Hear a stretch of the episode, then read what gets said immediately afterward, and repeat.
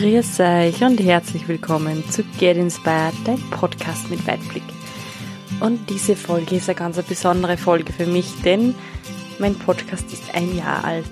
Am 6. Mai 2019 ist der Podcast an den Start gegangen und seitdem habe ich unzählige wundervolle Menschen im Gespräch gehabt, im Interview gehabt und ich habe mir so überlegt, ich versuche eine, ein paar Folgen zu machen, wo ich so Nuggets raushol für euch. So ganz besondere Teile von Gesprächen, die mich tief berührt haben, die mich zum Nachdenken gebracht haben, die mir vielleicht einen anderen Blickwinkel gezeigt haben, die mir einfach in Erinnerung geblieben sind. Und ich liebe diesen Podcast, weil ich so tolle Menschen im Gespräch habe und weil jedes Gespräch ein ganz besonderes ist. Und deshalb ja, fange ich jetzt mit der 99. Folge an. Also ich habe ja quasi, ist quasi doppelt zum Feiern mit fast 100. Dann die nächste Folge wird auch wieder so eine Folge sein, eben mit der 100. Folge. Und ein Jahr Get Inspired. Und ja, lass uns einfach loslegen. Viel Spaß mit diesen wundervollen Menschen viel Spaß mit den ganz besonderen Momenten. Und an dich ein herzliches Danke, dass du die Reise mit mir mitgehst, dass du diesen Podcast auch weiterempfiehlst, dass der wächst und dass du halt auch das den Menschen weiterempfiehlst, wo du denkst, die könnten es hören, weil die brauchen vielleicht gerade genau dieses eine Gespräch, um ihren Horizont zu erweitern oder aus einer Situation rauszukommen, die momentan aussichtslos scheint. Das Schöne an dem Podcast ist, dass der überall gehört werden kann und daher danke, egal wo du jetzt gerade bist, egal wo du gerade einschaltest, danke für deine Zeit. So, und beginnen möchte ich mit meinem ersten Podcast-Gast. Francesco Lorenzo, ein Italiener, wie der Name schon verraten lässt, der in Traun eine kleine Pizzeria führt. Und alle, die mir schon länger folgen und die sich meine Stories auf Instagram zum Beispiel ansehen, regelmäßig poste ich von dort was, weil es ist für mich Italienurlaub pur. Und ich komme da rein und glaube, ich bin erstens in Italien und zweitens werden dort Gäste als Familie behandelt. Und nicht nur die Gäste, sondern auch die Mitarbeiter. Und Francesco wird dir jetzt ein bisschen was erzählen von seiner Art von Leadership. Viel Spaß dabei. Von wo hast du das gelernt, so zu führen? Das habe ich nirgendwo gelernt, glaube ich. Weil ich, ich sage immer, dass ich bin kein guter Führer, weil ich so gut bin zum Mole. Mhm. Ich bin der richtige Chef in das Haus. Ich arbeite vielleicht mehr sogar als Jolanda, aber das ist normal, das macht man Spaß. Aber das kriegst du Respekt, das bekommst du mit, mit Respekt geben. Du musst alle Leute als Mensch behandeln und nicht nur als Zahl oder nur als Angestellter. Schreien, schimpfen, für was denn? Mhm. Ein Fehler ist passiert, dann muss man eine Lösung finden. Mhm. So schnell wie möglich. Diskutieren verlieren wir nur Zeit. Und diese Branche, Gastronomie, wenn du wirklich so besucht bist wie wir, haben wir keine Zeit. Keine Zeit für Diskussionen. Ja. Kannst du diskutieren, aber du, du bringst das Team immer wieder auseinander und das brauchen wir nicht. Wir finden fünf Leute. Mhm. Und wir machen diese, diese Zahl. Es ist furchtbar, was wir, wir dann zusammen. Mhm. Und steht auf einmal der, der Küchenchef bei der Abwaschung war schneller, weil die, die anderen Mädchen kommen nicht zusammen. Und das ist eine Sensation. Was wir zusammen gebaut haben drin, ist furchtbar. Ja, es, ist, es ist wirklich ein Team, eine Familie. Ja. Und, sie, und die kennen sie die meisten nach seit vier Monaten. Mhm. Warum du endest immer wieder wer natürlich.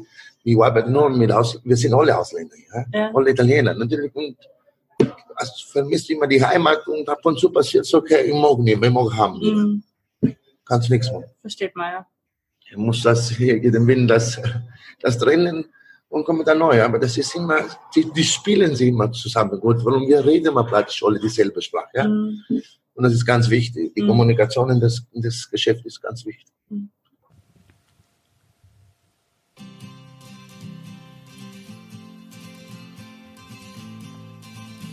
Wolfgang Reichel würde ich jetzt bezeichnen als Leuchtturm. Als Mensch, der anderen Menschen zeigt, wo der Weg hingehen kann. Und in diesen paar Minuten zeigt er dir, wie du es schaffst, dich zu verändern. Denn wenn du jetzt gerade glaubst, es geht gar nicht, du kannst dich nicht verändern, dann zeigt er dir häppchenweise, wie es doch geht.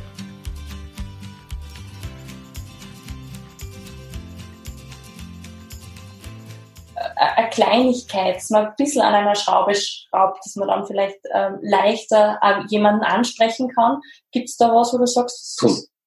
Tun. Tun, tun, bewegen. Bewegen. Ja. Du weißt, Stillstand ist tot. Mhm. Wenn du in dein Bett liegst und sagst, ich bewege mich nicht mehr, probier das. Probier es, dich nicht zu bewegen. Bleib einmal wo drei Stunden liegen, ohne die kleinste Bewegung. Das geht fast nicht, mhm. weil die Schmerzen so riesig werden. Mhm. Und letztendlich ist der Untergang. Wenn du in deinem Leben was machen willst, was verändern willst, dann brauchst du Bewegung. Und die Bewegung kann in vielen Formen sein. Wir wissen, dass das Menschen absolut schwerfällt, etwas zu verändern. Wir wollen aus diesem Alltagstrott nicht raus, aus dieser Norm, aus dieser Gewohnheit. Und darum brauche ich da kleine Dinge. Und die kleinen Dinge, ich bin ein großer Fan von denen, dass ich sage, wenn es dir nicht gut geht, fünf Minuten vor und fünf Minuten zurück. Mhm. Mach's zuerst mit Spazieren, dann versuch's mit Walken, dann vielleicht sogar Laufen. Mhm. Wenn du mit dem Gehen Probleme hast oder mit Laufen Probleme hast, vielleicht geht's mit dem Rad. Immer noch ein gleiches Motto. Fünf Minuten vor, fünf Minuten zurück. Mhm. Mach aus den fünf Minuten zehn Minuten. 20, 30, mach mehr. Geh in Bewegung, mach was. Geh am Berg auf, geh im Wald. Ja. Aber versteck dich nicht zu Hause. Zu Hause ist, das ist das typische Untergehen. Was machen die meisten? Sitzen zu Hause, dunkel, trist, und irgendwelche Serien. Mhm. Entschuldigung, irgendein Medienkonsum, mhm. der macht es nicht besser. Und dann die Chips nur im Hintergrund und dann ist eh schon alles fertig. Mhm. Okay. Das heißt, raus. Bewegen, tun, tun, bewegen, tun, tun, tun. Genau. Frische Luft. Ähm, ich habe einmal jetzt in einem Seminar gehört, dass man eben auch wirklich diese, den geistigen Zustand auch wirklich durch den körperlichen Zustand verändern kann. Also da passt es ja genau perfekt dann. Das ist klar. Darum, man sieht ja oft Menschen, wenn sie durch die Gegend gehen, kriegt immer so die Krise, und sie schleifen die Füße so hinten nach. Ja. Sie ziehen so haben eine hohe elektrostatische Ladung, weil sie sich ja so aufladen, dass das ewige Nachziehen, denke mal unglaublich, wie viel Energie der Mensch braucht. Mhm. Es ist viel anstrengender, die Füße nachzuziehen, wie mit einem flotten Schritt zu gehen. Und das muss man verstehen. Der flotte Schritt ist von Vorteil. Jetzt sagen aber manche Leute, ja, Wolfgang, du redest da leicht. Äh, warum soll ich was tun, Gas geben? Die anderen auch nicht. Wenn ich jetzt hergehe und, und bemühe mich zum Beispiel im Job, mach mehr Arbeit mehr, gib Gas. Na, was habe ich davon? Ich habe gar nichts davon, der Chef hat was davon. Und das ist das falsche Denken. Okay der tolle Ofen brennt. Aber nur, wenn ich was reingebe. Ich bin in der Vorleistung. Ja. Ich muss dem ein Holz geben, muss einem ein großes Holz geben, ein kleines Holz geben, ich muss einen Anzünder geben, ich muss einiges tun dafür, mit aufmachen, an den richtigen Schrauben drehen, damit es funktioniert. Für alle, die uns jetzt nicht sehen, wenn wir im Podcast sind, ähm, ja. da ist ein toller, wie nennen Sie das? Tischherd. Tischherd. Ein ja. sehr schöner. Ein absolut schöner, unser Baby. So was Klasses. Ja. Okay, das heißt zuerst tun. Genau, genau. Ich muss was tun. Ich muss dem Anzünden des, des Holz geben und dann gibt er mir Feuer und dann gibt er mir Wärme. Eigentlich fast ein kitschiger Spruch, aber so funktioniert das Leben.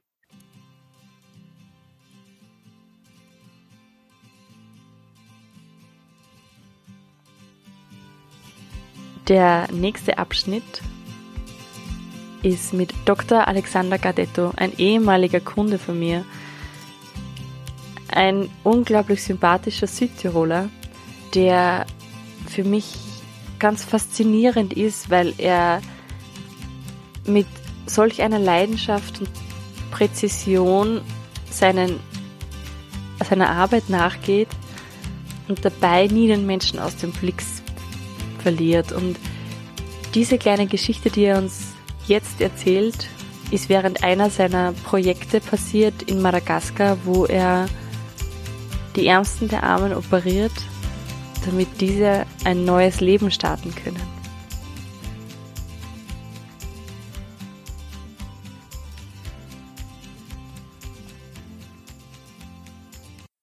Da ist eine Episode von vielen, das kann ich mich noch gut erinnern, in Madagaskar. Ich bin mal um fünf Uhr Nacht so auf dem Balkon von diesem Pseudospital rausgegangen und dann habe ich ein kleines Kind am Platz äh, stehen sehen mit einem ganzen kleinen Kofferle, so richtig Holzkofferle. Und das hat geweint dann bin ich euch, also runtergegangen und äh, das Kind hat mich dann gesehen und hat wahrscheinlich im ersten, das erste Mal in seinem Leben einen Weißen mhm. gesehen, ist dann von mir weggerannt, hat Angst gehabt. Und dann haben wir ähm, unseren Guide in Madagaskar reden sie Französisch, also wir mal müssen eine Übersetzung mhm. so einen Führer bei uns haben, der hat das Kind dann ein bisschen geholt und in, der, in den Koffer drinnen haben sie dann einen Zettel gefunden, wo es auf Madagaskanisch geschrieben gewesen ist. Die Mutter hat es geschrieben. Äh, ich habe gehört, dass europäische Ärzte da seien. Wir sind in Tulia gewesen, das ist im Süden, Südwesten von Madagaskar. Ich habe mein Kind in einen Bus gesetzt. Der Busfahrer hat es bis zu, zu, dem Krankenhaus hergeführt. Bitte helft es, es hat eine Lippen, äh, Lippenspalte, ganz eine tiefe Lippenspalte gehabt, es ist im Dorf ausgestoßen und sie kann, hat kein Geld mitzufahren und sie hofft halt, dass wir dem Kind helfen können. Das ist natürlich, da hat ja bei uns dann einschlagen wie die Bande, weil irgendwann haben wir das Kind dann äh, auch gewonnen, indem wir ihnen eine Blühstiere gegeben mhm. haben und dann hat sie uns vertraut und dann haben wir am selben Abend haben wir sie noch operiert. Das war also dann acht am Abend und haben wir zwei Stunden lang operiert, bis zehn am Abend, haben die Lippe zugetan haben geschaut, dass er äh, eine gute Möglichkeit hat zum Übernachten. Äh, es ist eine Frau neben mir gewesen, was wir am Brusttumor weggetan haben, ganze Liebe, und haben gesagt, sie soll, sie soll auf das Kind aufpassen.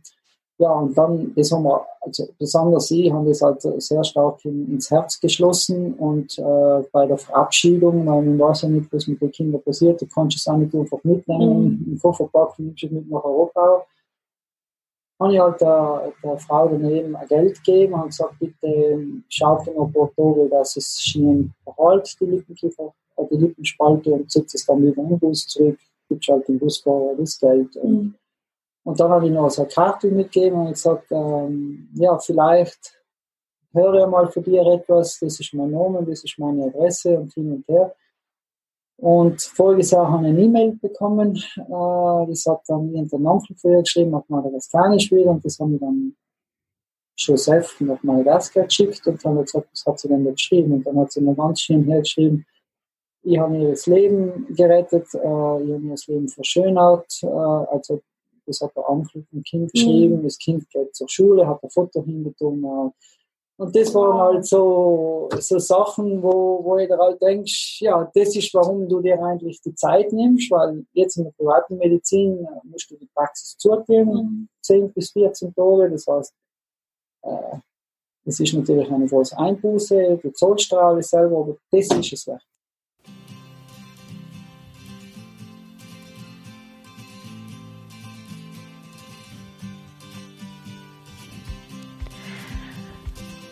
Joao Hip, ein unglaublich toller Herzensmensch. Und ich freue mich da immer, wenn ich ihn ein bisschen beobachte und wenn ich so sehe, was er jetzt schon alles aus dem Boden gestampft hat. Zum Beispiel jetzt auch ein, sein erstes Buch, Sortenfrei. Und er hat eine irrsinnig tolle Lebensgeschichte. Da nimmt er uns jetzt gar nicht mit in diesen Teil, sondern er nimmt uns in sein Herzensthema mit. Und ja, hier auch meine Aufforderung, wenn du alles hören willst, dann musst du dir den Podcast mit Joao anhören.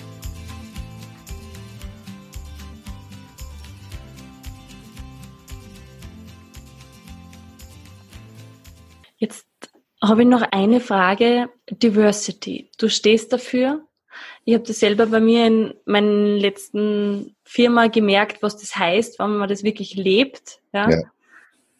In drei kurzen Sätzen, was heißt es für die? Was bringt das Mehrwert für uns? Diversity ist für mich Menschen, die glauben, nicht so sein wie die anderen, zusammenzubringen. Hm. Und da geht es nicht nur darum, die Hautfarbe, da geht es nicht darum, die Religion, da geht es nicht darum, dass jemand ähm, vielleicht eine Behinderung hat.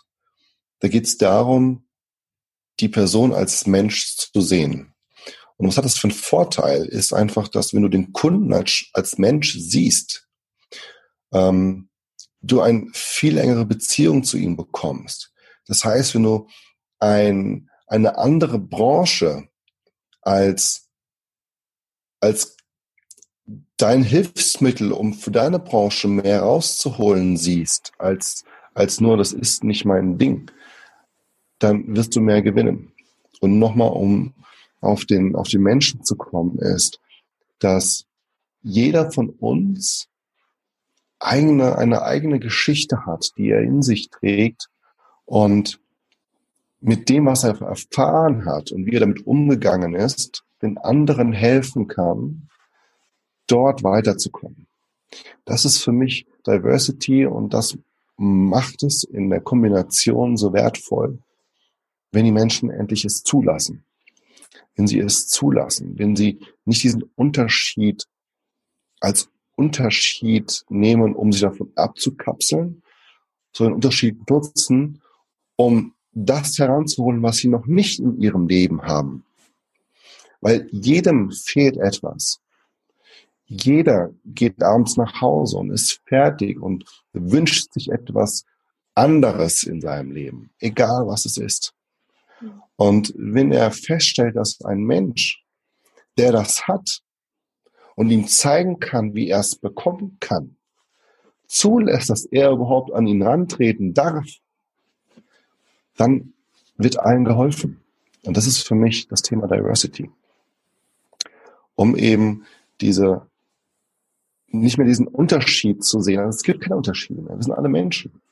Und wenn du das einfach als, als Erfahrungspool siehst, auf den du zugreifen kannst, weil es in Fülle vorhanden ist und du es zulässt für dich weiterzulernen anhand von Erfahrung anderer Menschen, dann wirst du selbst gewinnen, weil das ist doch das, was dir fehlt. Es fehlt hier genau daran, was die anderen, die anders sind in deinen Augen, haben. Und dann nutze doch die, die Fähigkeiten der anderen, das Wissen der anderen, um es dir beizubringen, damit du es auch für dich hast. Und das ist für mich jetzt mehr als drei Sätze gewesen, aber für mich Diversity. Mhm.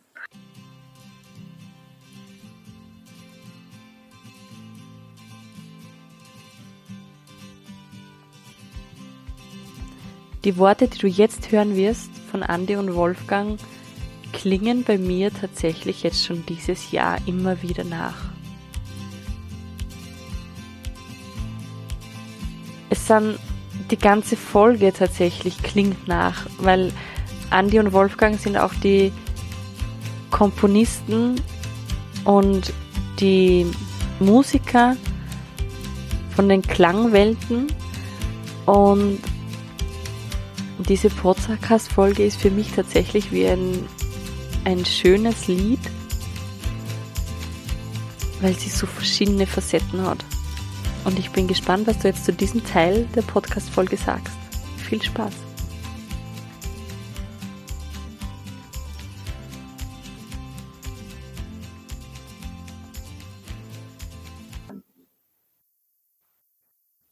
Glaube, wenn, wir, wenn wir als Menschheit so weit wären, dass jeder sich selbst lieben würde, ähm, würde es, glaube ich, schon allgemein ein bisschen besser ausschauen. Das heißt zurück. So. Ich, da hängt dann alles, wenn ich mich selbst liebe, gehe ich achtsam mit meiner Umwelt um, ich gehe achtsam mit meinen um Mitmenschen um.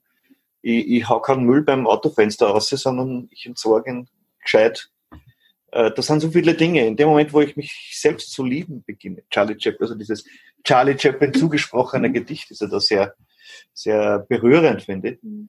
Ähm, Selbstliebe verändert alles. Dankeschön. Andi? Ja, also natürlich Selbstliebe ist, ist, ist, glaube ich, die Basis für dem Ganzen. Mhm. Also kann ich mich nur anschließen. Und jetzt eine Frage, können wir die Welt im Kleinen verändern. Natürlich. Na klar. Aha, das Große wächst im Kleinen. Wie im Innen so im Außen. Na, ganz klar. Also das kann man. Mhm. Und einfach dranbleiben, tagtäglich und auch deinen, dein Umfeld sagen, wie du lebst und, und, und das weitergeben an die Kinder und an die Freunde, wie du lebst und, und das kann sich verbreiten. Klar.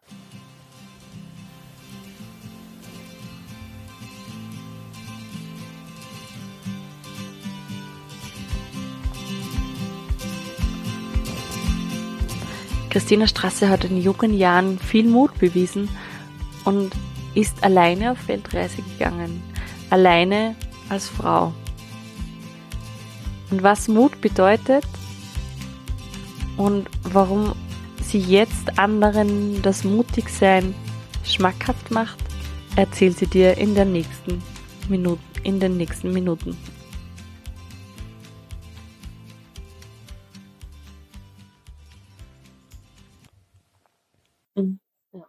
Bei deinem Mut zur Veränderung und genauso wie dein Buch, das mutigste mhm. Abenteuer meines Lebens. Ja. Hast du den Mut durch die Reise gefunden oder warst du vorher schon mutig?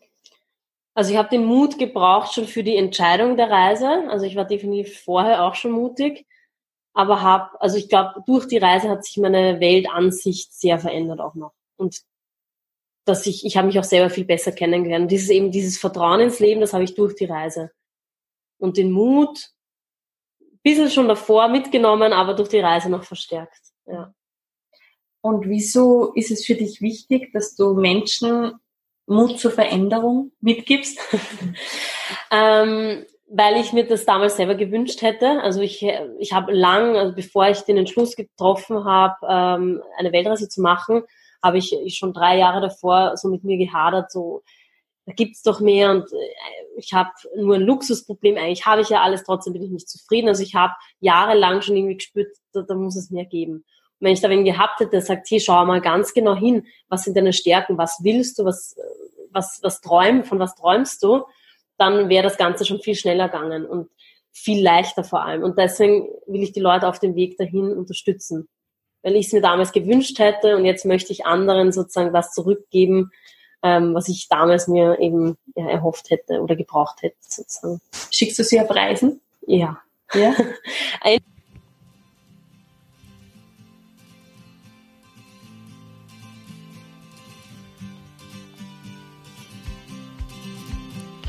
Christoph Hahn hat mit seinen geheimen Mentoren eine wundervolle Idee geboren. Und in den nächsten paar Minuten sagt er dir eines von den wichtigsten Dingen meiner Meinung nach überhaupt. Wenn du wissen willst, was die geheimen Mentoren sind, dann darfst du gerne die Podcast-Folge mit Christoph anhören.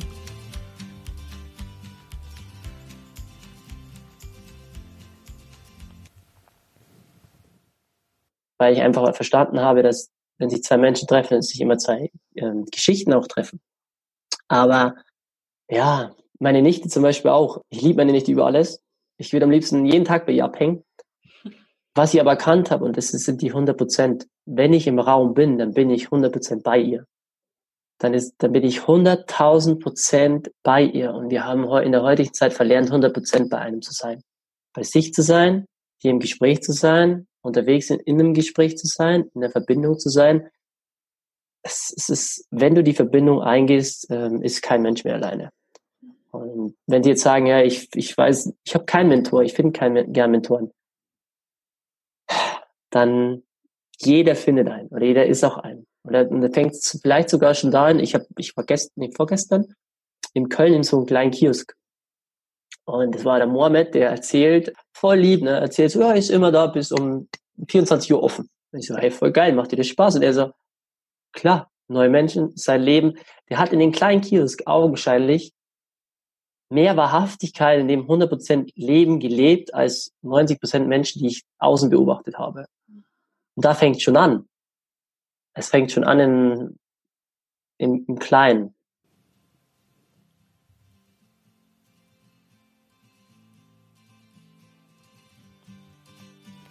Die Podcast-Folge mit Luca war tatsächlich eine von den meistgehörten in der Schweiz.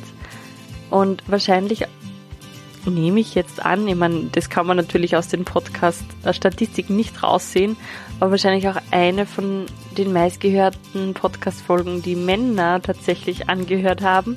Und warum? Das hörst du jetzt.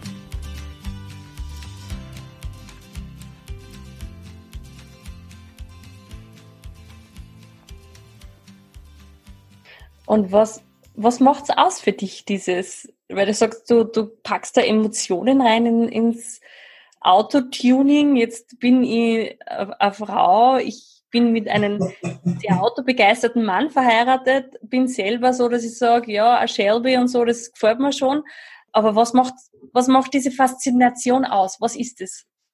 Es ist, ähm, ich habe auch Männer in der Werkstatt heulen sehen vor Freude. Gott, wie alt ist er? 21, ähm, ist sein, sein erstes eigenes gekauftes Auto. Davor ist er kleinere Autos gefahren und hat sich wirklich das Geld zusammengespart und eine Auspuffanlage haben wollen und hat, bin relativ bekannt dafür, dass ich die Autos per Software blubbern und knallen lassen kann. Also wenn man das von den großen Sportwagen kennt, dann geht man vom Gas und dann hört man so im Hintergrund so und der hat halt jetzt diesen, diesen großen Auspuff gekriegt für seinen kleinen Cinquecento. Dann habe ich ihm das Blubbern da rein programmiert und habe seinen Kollegen gebeten, mache ich eigentlich fast immer, nimm ihn bitte auf mit dem Handy in dem ersten Augenblick, wo er dieses Blubbern hört, schau dir sein Gesicht dann halt einfach an. Und er ist wirklich in die Ecke heulen, also er hat nicht heulend heulend, aber er hat eine Freuden, zwei Freudentränen rausgelassen und war total happy. Und äh, ja, mit einem Auspuff und ein bisschen elektronischer Liebe mit dem Laptop. Und das ist halt so, man, man sieht gestandene Männer, die, die sich wirklich freuen, Gleichgesinnte zu sehen. Ich habe im Kundenkreis, ich habe Ärzte, Rechtsanwälte, einen Maurer, einen Metzger, äh, Notare. Also da, da ist wirklich alles dabei und wenn die da sind, dann sind das alles kleine Kinder.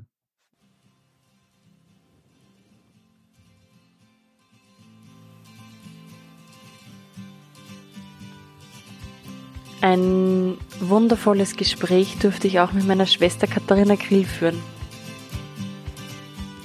Und auch dieses Gespräch klingt noch immer nach und ich habe meine Schwester auf eine ganz neue Art und Weise kennenlernen dürfen.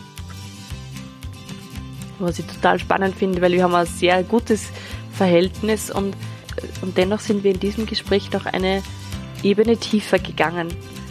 Ich höre mir das immer wieder gerne an und bin gespannt, was du jetzt zu diesem Part sagst.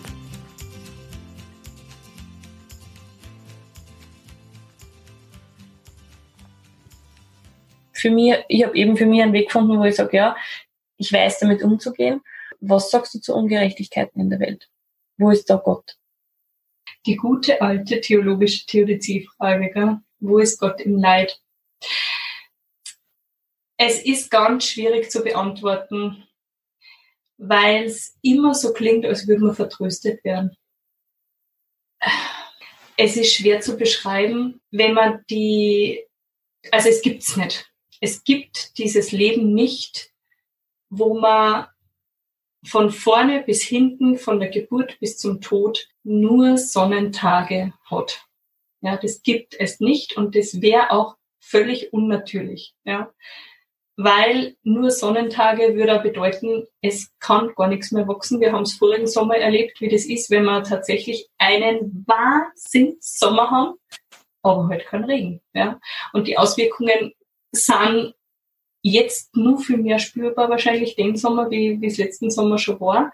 Von daher, es ist eine natürliche Sache, dass sich ähm, Energien immer ausgleichen müssen, dass es mal besser jetzt unter Anführungszeichen funktioniert und mal schlechter. Die Antwort, die die christlich-jüdische Tradition gibt, ist einfach die, Gott tragt die mit. Gott ist bei dir, egal wie es jetzt kommt. Und du kannst dich immer auf Gott verlassen. Für, den, für die christliche, ähm, für die christliche Tradition gilt dann nochmal, Gott hat mit uns durch Christus gelitten.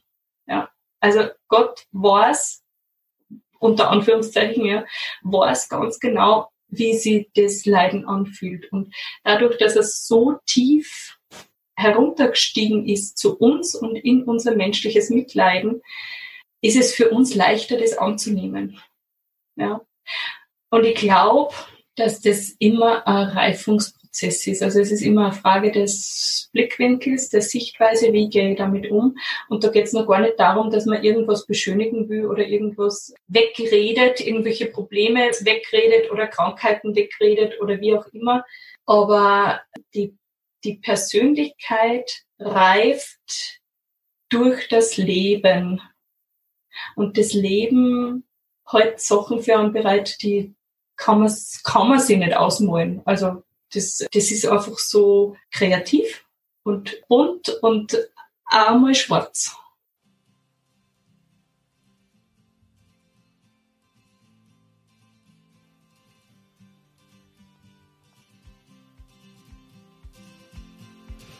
Ursula Sikuta, der Inbegriff eines Herzensmenschen. Wenn ich einen Herzensmenschen beschreiben müsste, dann würde ich das mit zwei Worten schaffen, und zwar Ursula Sikuta. Sie ist so unglaublich umsichtig und hat einfach immer eine Idee, wer dir gerade weiterhelfen könnte. Das ist sehr spannend.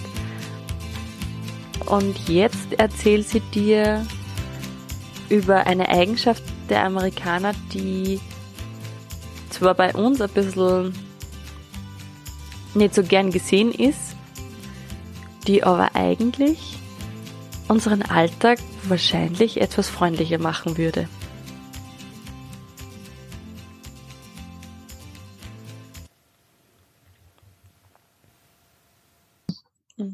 Darf ich nochmal zu Amerika zurückkommen? Mhm. Was ist so das größte Learning von Amerika, also von der USA? Oder weil du zuerst gesagt hast, du freust dich so drauf, dass dein Sohn jetzt das machen darf, weil du weißt, ja. was er mit dir gemacht hat. Was hat es mit dir gemacht? Also zum einen, äh, was ich an den Amerikanern schätze, und äh, das ist was, was ihnen gleichzeitig immer zum Vorwurf gemacht wird, ist der oberflächlich viel freundlichere Umgang als in Deutschland. Mhm. Also ähm, ja, es ist deutlich oberflächlicher. Trotzdem ist der Umgang untereinander, finde ich, viel angenehmer als in Deutschland, weil du einfach jederzeit im Supermarkt oder auf der Straße oder irgendwo einen viel freundlicheren Umgang erfährst, als das hier der Fall ist. Also ich kann mich erinnern, ähm, als meine Eltern haben mich damals abgeholt in den USA und wir waren dann noch irgendwie im Supermarkt und das war total süß, weil meine Mutter kam dann zu mir und sagte, weißt du, Ursel, du warst ja jetzt gar nicht so lange hier und trotzdem kennen dich alle. Und ich so, ja, wieso kennen mich alle? Und dann sagt sie, naja, die haben dich alle gegrüßt. Und ich so, ähm, Mama, die kennen mich nicht, aber die grüßen einfach so. Das ist halt da ganz anders. Oder jeder kommt und sagt, oh, ich mag dein T-Shirt oder hm, die Schuhe finde ich schön oder ich wünsche dir einen schönen Tag das tut gar nicht weh. Und in Deutschland wirst du immer so ein bisschen belämmert angeguckt, wenn du das machst, weil die Leute immer so, so ein bisschen erschrecken, wenn man zu freundlich ist. Das ist eine Erfahrung, die ich gemacht habe. Und jedes Mal, wenn ich jetzt in den USA war und ich bin sehr oft da gewesen, kam ich zurück und habe gedacht, ich behalte mir das wieder bei. Äh, es ist sehr schwierig in Deutschland, weil du, äh, weil du einfach ähm, ja immer damit konfrontiert wirst, dass das hier seltsam ankommt, wenn du zu freundlich bist. Ne? Das, also das ist ein Stück weit schwieriger in Deutschland, finde ich. Und ja, es ist oberflächlich, aber es tut nicht weh. Mhm. Und warum, warum nicht machen?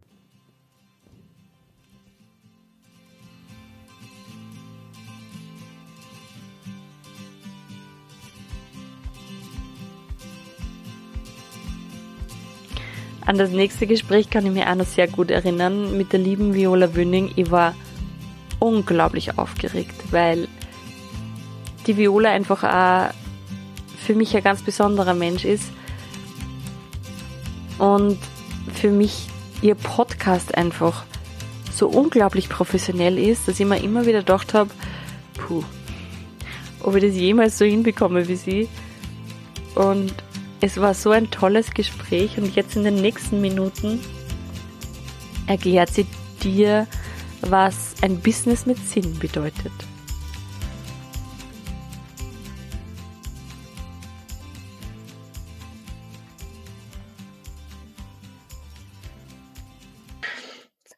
Du hast ja auch, deinen, dein Leitsatz ist ja auch ähm, dein Business mit Sinn. Mhm. Was darf ich da darunter verstehen? Das ist genau das Warum. Mhm. Also das ist diese Leidenschaft, über die wir vorhin gesprochen haben. Dass du sicherstellst, dass du wirklich diese Dinge tust, die du liebst. Es gibt immer noch so zwei Varianten, würde ich sagen, von denen wir, die, die alle den gleichen Ursprung haben, ähm, wo ich immer wieder erlebe, dass Menschen sich selbstständig machen oder ein Business aufziehen, erstmal in einem Kompetenzbereich, weil sie da immer schon waren. Mhm. Ja, also wenn sie im Verkauf waren, da sagen sie, okay, ich werde jetzt selbstständiger Vertriebstrainer zum Beispiel. Aber wenn das nicht ihr Herzensthema ist, und es gibt eine Hamsterradgefahr auch im Selbstständigen sein. Ne? Also deswegen benutze ich das Wort so ungerne. Der, der Herrscher deines Hamsterrades bist immer nur du selber. Und äh, Menschen, die sich sich selbst von innen heraus nicht unter Kontrolle haben oder sich so steuern können, dass es ihnen wirklich gut geht, also die zum Beispiel inneren Antreiber nachjagen, die sie im Angestelltsein im Hamsterrad äh, äh, geführt haben, werden das Gleiche wahrscheinlich auch in der Selbstständigkeit erleben. Und vielleicht sogar noch einen Tacken schlimmer. Mhm. Und ähm, deswegen ist es mir wichtig, dass Menschen nicht erstmal in ihrem Kompetenzbereich, wo sie vielleicht denken, ich kann nichts anderes oder das habe ich jetzt gelernt, deshalb muss ich jetzt da ein Business machen, oder meine Vita, meine Expertise bisher war so und es macht gar keinen anderen Sinn. Ich muss quasi irgendwie darauf aufbauen. Und die zweiten sind die, die sagen, Hauptsache Geld verdienen. Ich bringe halt irgendwas auf den Markt, ist mir egal, ich mache ein Business, Hauptsache um Geld zu verdienen. Mhm. Das hat für mich beides nichts mit Sinn zu tun. Sondern Sinn bedeutet für mich wirklich, im Zweifel auch ein ganz anderes Thema für sich zu entdecken, wo man morgens aufsteht und sagt, ja, deshalb stehe ich auf. Und das macht mich glücklich.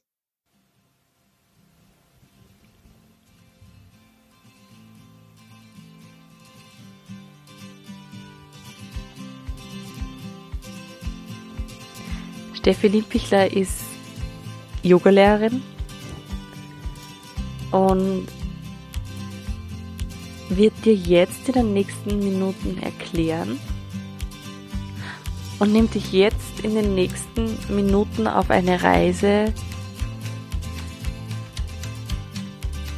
hin zu dem, was Yoga ist.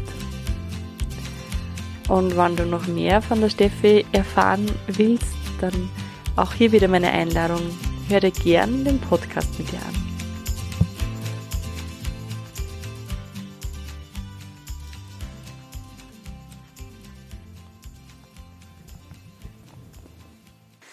Jetzt, also es ist ja genauso wie du hast ja doch zwei Lebensweisen, die vielleicht nicht unbedingt ähm, Standard sind am Land. Ich meine, Yoga mittlerweile ist so, dass man sagt, ja, man kennt es und es machen viele. Was bedeutet Yoga für dich? Was ist das für dich? Yoga ist für mich meine große Liebe mittlerweile. Also es hat nichts mein Leben so verändert, wie dass ich zum Yoga gekommen bin. Und Yoga ist für mich so viel mehr als nur die Bewegungen, die die meisten kennen. Es ist eine ganze Lebensphilosophie. Also mein ganzes Leben ist Yoga. Weil auch wenn ich nur spazieren gehe zum Beispiel, ich habe es heute wieder gemerkt bei der Yoga-Wanderung, dass die anderen schon viel weit vorausgegangen sind und ich gehe halt irgendwo hinten und atme einfach die frische Luft da ein und schaue und bin dankbar. Und, ah, ja, also egal was ich mache oder wann ich was isst und ich schmecke einfach jeden Bissen von dem Essen ja, oder wie ich mit anderen Leuten umgehe, dass ich, ja, es ist schwierig zu beschreiben, es ist so eine Einstellung, einfach so eine Grundeinstellung.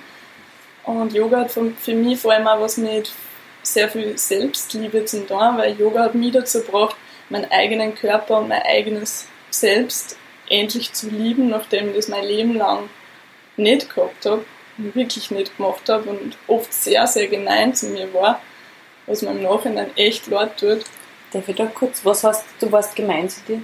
Ja, ich habe zum Beispiel irgendwie immer so ein Gefühl gehabt, dass, ich, dass mein Körper nicht schön ist, so wie er war zu einem gewissen Zeitpunkt. Zum Beispiel, wie ich so 16 war, habe ich mir immer gedacht, ich bin zu dünn, ich bin nicht weiblich und ja, dann habe ich mich da immer irgendwie getrüht, dass ich mich so anziehe, wie ich mich gar nicht eigentlich wohl gefühlt habe oder wie meine Mama gemeint hat, dass das gut ausschaut.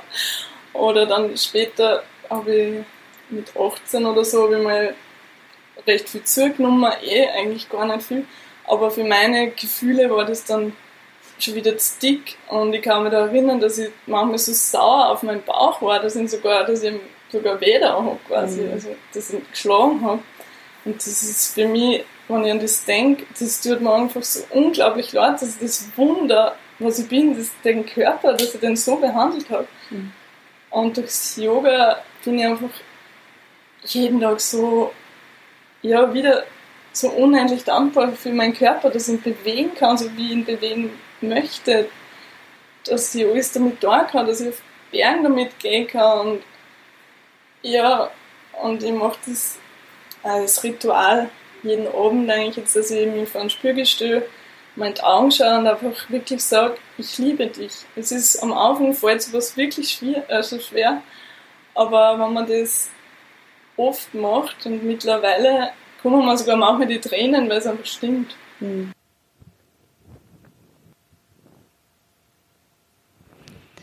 Danke, dass du diesen Podcast jetzt angehört hast, dass du dir diese Folge angehört hast mit den verschiedensten Menschen. Und ich bin so unglaublich dankbar, dass ich den Weg gehen durfte, dass diese Menschen mir eine Stunde Zeit ihres Lebens geschenkt haben und möchte mich bei dir bedanken, dass du wieder mitgehört hast, zugehört hast. Und wann da du jetzt denkst, das klingt ja alles ziemlich cool, dann hör dir die ganzen Folgen an, wenn du so nicht, noch nicht kennst. Wenn du jetzt sagst, Ursula, mich interessiert generell, was du so anderes machst, dann freue ich mich darauf, wenn du mich auf meiner Homepage besuchst und den Inner Leadership Test machst. Denn das ist tatsächlich mein Herzensthema, dass du deine innere Führung für dich übernimmst und somit deinen Weg mit Freude und Spaß und Leichtigkeit gehen kannst. Danke fürs Zuhören. Ich freue mich sehr, wenn du Feedback schickst und wünsche dir jetzt noch viel Spaß beim Weiterwachsen.